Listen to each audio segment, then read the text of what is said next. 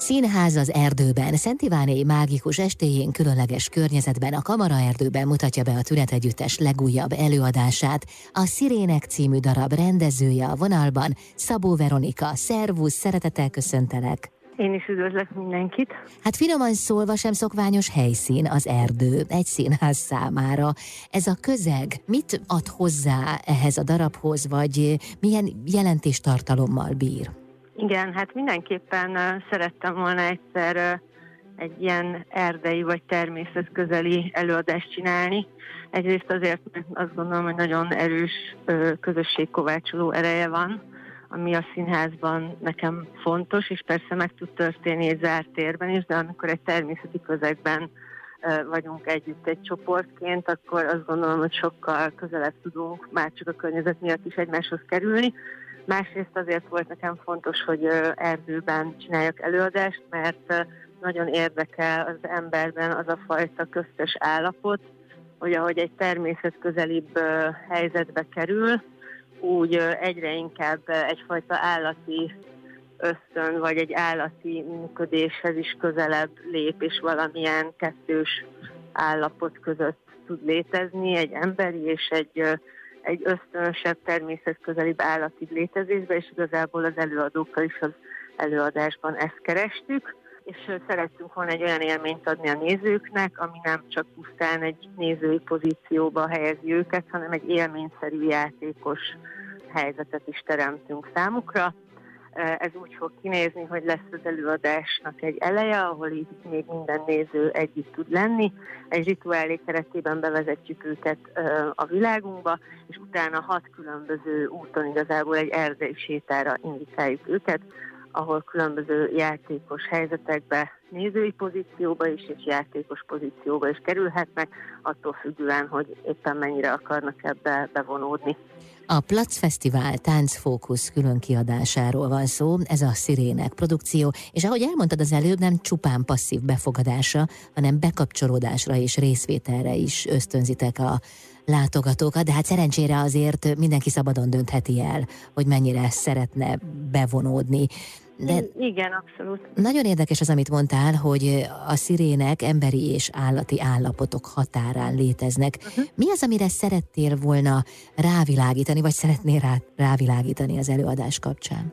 Hát nagyon egyszerűen azt hiszem arra, hogy, hogy nagyon fontos, főleg a jelenlegi helyzetben, amiben élünk ebben a világban, hogy, hogy ne csak egy külső szemlélőként tekintsünk rá a természetre, mint egy azt mi leuralni képes dologra, hanem hogy kerüljünk hozzá közel, és a, a, a természethez való közelkerülés számomra nem csak azt jelenti, hogy hogy ezt egy ilyen külső helyzetben tesszük meg, hanem belülről is megtapasztaljuk, hogy mit azok a természeti törvények vagy létezések, amik a természetnek a szabályait követik, és nem az emberét. Tehát, hogy szerintem a természethez való kapcsolat az, az kívül is történik, és belül is, és hogy mi szerettünk volna ennek az ilyen belső dinamikájára is rávilágítani. Ez nagyjából szerintem egyébként valami olyasmi állapotra emlékeztethet bárkit, mint amikor még gyerekek vagyunk, és van bennünk egy, ott is szerintem még egy köztes állapot, mert még nagyon nyitva vagyunk a környezetünkre, és nagyon könnyedén és játékosan tudunk hozzá kapcsolódni, és amint egyre inkább idősödünk, egyre több társadalmi korlát Úgy, úgymond korlát az, ami meghatározza a viselkedésünket. Tehát, hogyha leginkább valami megfogható dologhoz szeretném hasonlítani azt, amit mi csinálunk az előadásban, az az, hogy azt hiszem úgy távoznak majd innen a nézők, mint hogyha egy kicsit újra gyerekké válhattak volna. Ennek az előadásnak bőven vannak improvizatív elemei is, hát már csak azért Igen. is, mert nem tudjátok kiszámítani majd, hogy hányan Igen. próbálnak bekapcsolódni. Így mennyire... A másik igen? improvizatív eleme az az, hogy, hogy a, ugye a természeti környezet az nem olyan, mint egy színpad, tehát az is folyamatosan változik, nem tudni, mikor repül el egy madár, mikor mozdul meg egy gyík a bokorban, és mi erre, hogy a természetre való figyelmünket mi is, tehát az előadók is és a nézők is kinyissák, erre nagyon figyelünk. tehát hogy a környezetet egyáltalán ugye nem díszletként használjuk, hanem gyakorlatilag lehet mondani, hogy főszereplőként. Az alkotótársait hogyan fogadták? A helyszínt, azt, hogy itt mégiscsak egy erdőben zajlik majd az előadás, illetve ezt a nagyon erős, improvizatív elemet, azt, hogy ennyire szabadon alakulhatnak az események, hogy bármi megtörténhet.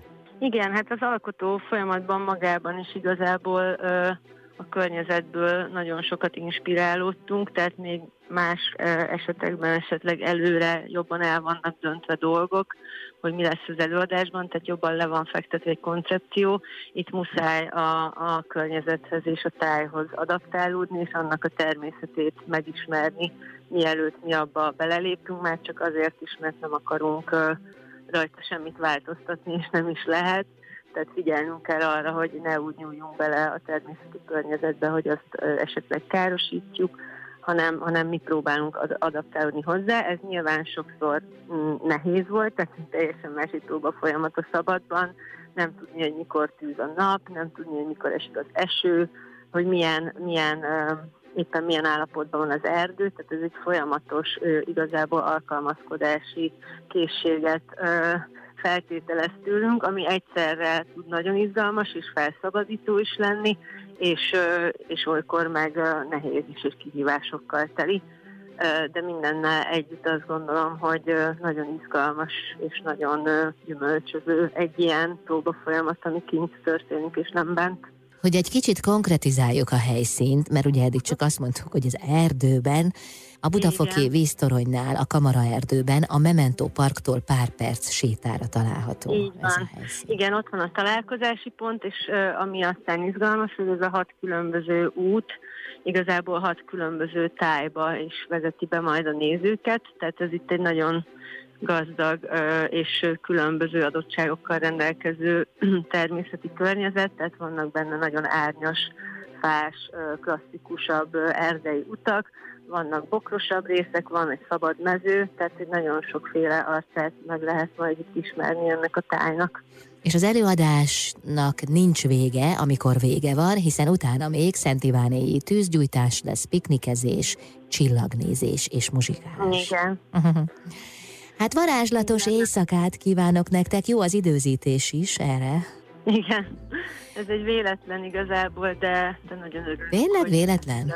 Igen, hát, igen. Tökéletes. Igen. Az előadás csütörtökön és pénteken is hat órától lehet megnézni. Nagyon szépen köszönöm a beszélgetést. Sok... Én is nagyon köszönöm, és várunk mindenkit nagy szeretettel. Sok izgalmas inspirációt kívánok, köszönöm szépen. Én is köszönöm. Szabó Veronika rendező volt a vendégem itt az Intermezzóban.